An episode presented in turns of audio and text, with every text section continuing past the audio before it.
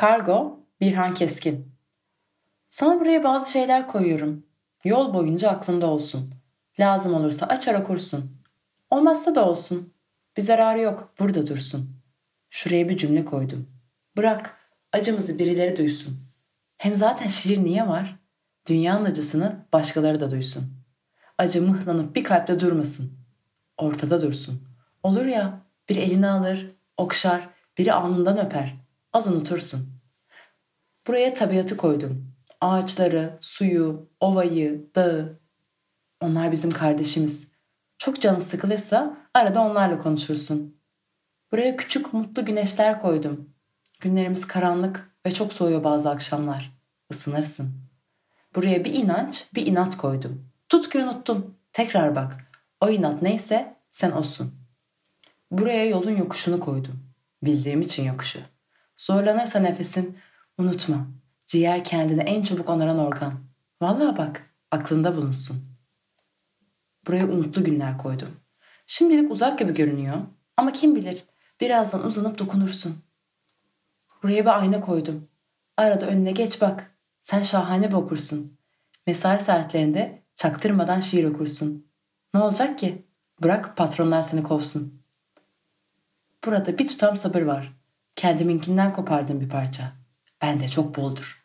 Lazım oldukça ya sabır, ya sabır dokunursun.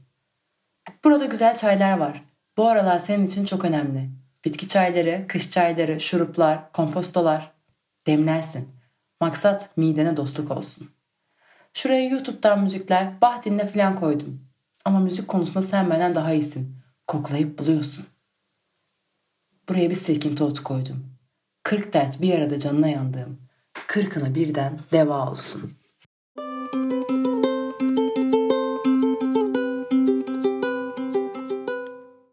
Diğer Grace, Margaret Atwood. Bazı giysilere bürünmüş olan insanlar hiç yanılmazlar. Hem onlar hiç osurmazlar da. Mary Whitney hep derdi ki onların bulunduğu bir odanın havasında osuruk dolaşıyorsa emin ol ki sen yapmışsındır. Sen yapmadıysan bile sakın bunu söyleme. Yoksa küstahlık etmiş olursun ve kıçına tekmeyi yediğin gibi kendini sokakta bulursun. Çoğunlukla kaba konuşurdu Mary. Hem yapmışsındır değil yapmışındır derdi. Kimse doğruyu öğretmemişti ki ona. Ben de öyle konuşurdum eskiden ama hapiste biraz usul adap öğrendim. Ot şilteye oturuyorum. Şırt diye bir ses çıkarıyor. Kıyıya çarpan su gibi. Sesi duymak için habire oturuşumu değiştiriyorum. Gözlerimi kapayarak deniz kenarında hayal ediyorum kendimi. Fazla rüzgarlı olmayan, rutubetli de olmayan bir günde. Pencerenin dışında, uzaklarda odun kesiyor birisi. Balta iniyor. Görünmez bir ışıltı çakıyor ve tok bir ses. Peki ama bunun odun olduğunu nereden çıkardım şimdi? O da buz gibi. Şalım yok. Kollarımı sarıyorum bedenime. Başka kim yapacak bunu? Küçükken kendimi yeterince sıkı sarabilirsem bedenimin küçüleceğini sanırdım. Çünkü ne evde ne de dışarıda yeterince yer vardı bana. Küçülürsem bir yerlere sığışabilecektim. Başlığımın kenarından saçlarım çıkmış. Bir cadının kırmızı saçları. Vahşi bir hayvan. Öyle diyordu gazete. Bir canavar. Yemeğimi getirdiklerinde kovayı kafama geçirip kapının arkasına saklanacağım ve sonra birden çıkıp korkutacağım onları. Madem ille canavar istiyorsunuz alın size canavar. Aslında hiç böyle şeyler yapmam ben. Yalnızca düşünürüm. Yapacak olsam yine delirdiğimden kesinlikle emin olurlardı herhalde. Delirdi diyorlar. Deliye döndü diyorlar bir de. Deli bir yön sanki ve batıya döner gibi deliye dönüyorsun. Sanki deli dedikleri şey başka bir ev. Dönüp oraya giriveriyorsun. Ya da tamamen ayrı bir ülke. Oysa delirince bir yere gittiği yok insanın. Durduğun yerde duruyorsun ve bir başkası gelip senin içine giriyor.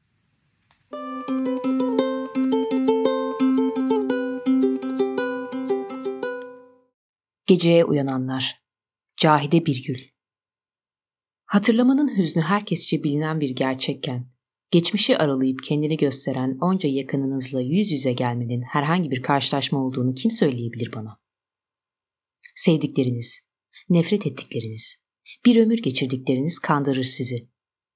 Objektife bakar gibi yapıp aslında gözlerinizden geçerek içinize bakarlar. Kimselerin sokulmasını istemediğiniz bir yerlere dikerler gözlerini. Sanki yıllardır albümün içinde saklanmış, onu açacağınız anı beklemişlerdir. Buradayız. derler hep bir ağızdan. Bizi unutma sakın ve bizim gibi olacağını da aklından çıkarma.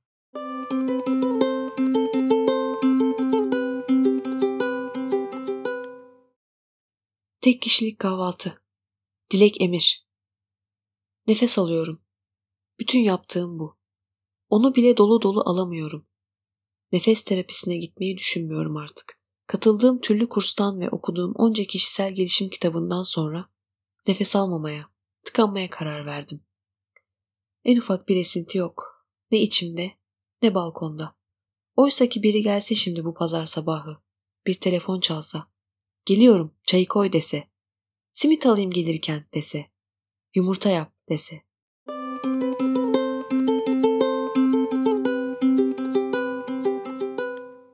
Zeynep Kaçar Kabuk Kadın olmak ölümcül. Sütyen izleri ve sütyen izlerinde kaybolan kendin olabilme hayalleri.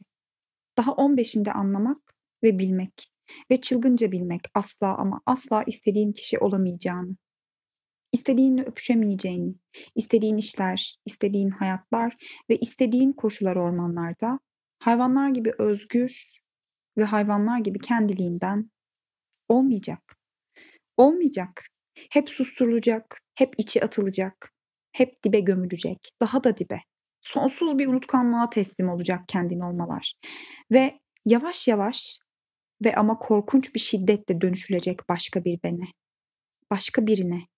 Herkesin öyle olmanı istediği, herkesin belirlediği, zamanın, ülkenin, komşu ülkelerin, kendi konu komşunun, annenin, babanın, masalların, ders kitaplarının ve senden önce doğup büyümüş ve kendi olamamış tüm kadınların. Onlarla şekillenmek, onlarla yeni bir ben yaratmak, çekiştire çekiştire her yanından ağdalar, kaş almalar, makyajlar ve korselerle biçim verilerek, fönler ve ojelerle süsleyerek, kırmızılar, kibarlıklar, nazlar, zarifliklerle, bokunun bile kokması yasak. Anla işte, böyle bir dünya. Böyle bir dünya.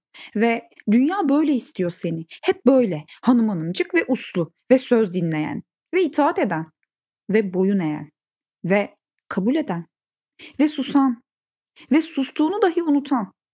Olduğu şeye biat eden ve sabreden ve cevaplardan uzak sorulardan. Kalıplar. Füsun, kalıplar buz kalıpları gibi seni şekle sokarak ve istediği biçimde dondurarak ruhunu ve kalbini ve aklını ve sen olan ne varsa bedenin dahil ve belki en çok bedenine işkencelerle sen olan ne varsa onu yok ederek ve akışkan olmanı hiçe sayarak katı, kas katı ve sımsıkı ve hep bu oluş halinde hayat çok adil değil mi Füsun? Hayat sonsuz.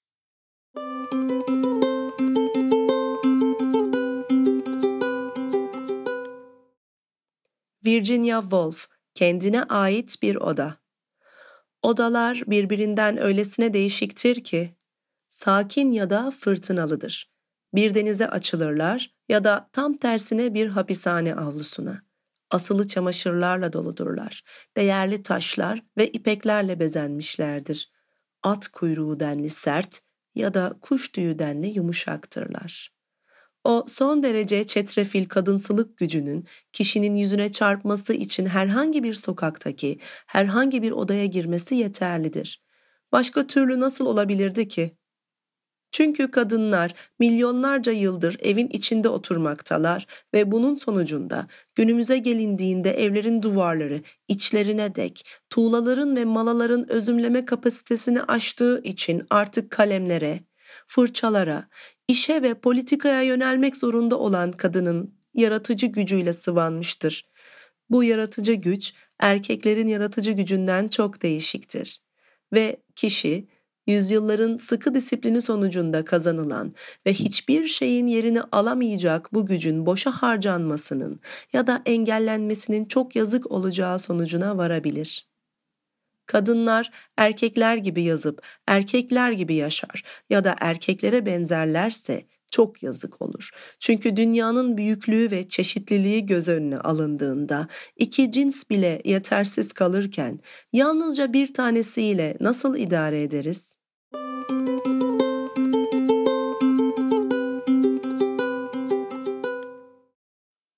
İpek Atcan Katil Kim Filmlerde, dizilerde ve romanlarda katilin kim olduğunu öğrenebilmek için hep sonu bekledik.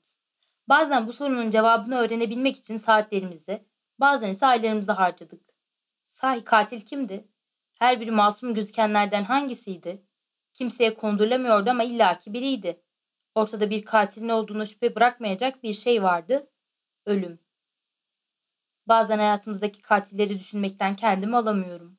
Karşıdaki kafenin sahibi, tatlı bakkal amca, en yakın arkadaş, otopark görevlisi, her sabah işe giderken başında selam verdiğin ama adını bilmediğin o mahalleli, annen, baban, sevgilin, kendin. Hepimiz birer katiliz işte. Çoklu düşünmeye gerek yok aslında katil kim diye. Her gün birilerini öldürüyoruz. Bazen öldürmek istediğimiz için, bazen öldürmemiz gerektiği için. Bazen üstüne düşünerek, bazen hiç düşünmeden. Tetiği çekiyoruz ve bom. Bazen sahi kaç leşin var diye sormak istiyorum karşımdakine. Kaç kişiyi öldürdün? Neden öldürdün? Sonra bir bakıyorum yanımda oturan birinin gözlerinden yaşlar süzülüyor. Elleri, dudakları titriyor. Başlıyorum kafamdan senaryolar yazmaya. Merak ediyorum katil mi? İzliyorum biraz, tahmin etmeye çalışıyorum. O kadar hüzünlü gözüküyor ki katil olma ihtimalini düşük görüyorum. Katil olsa daha güçlü gözükeceğini varsayıyorum çünkü.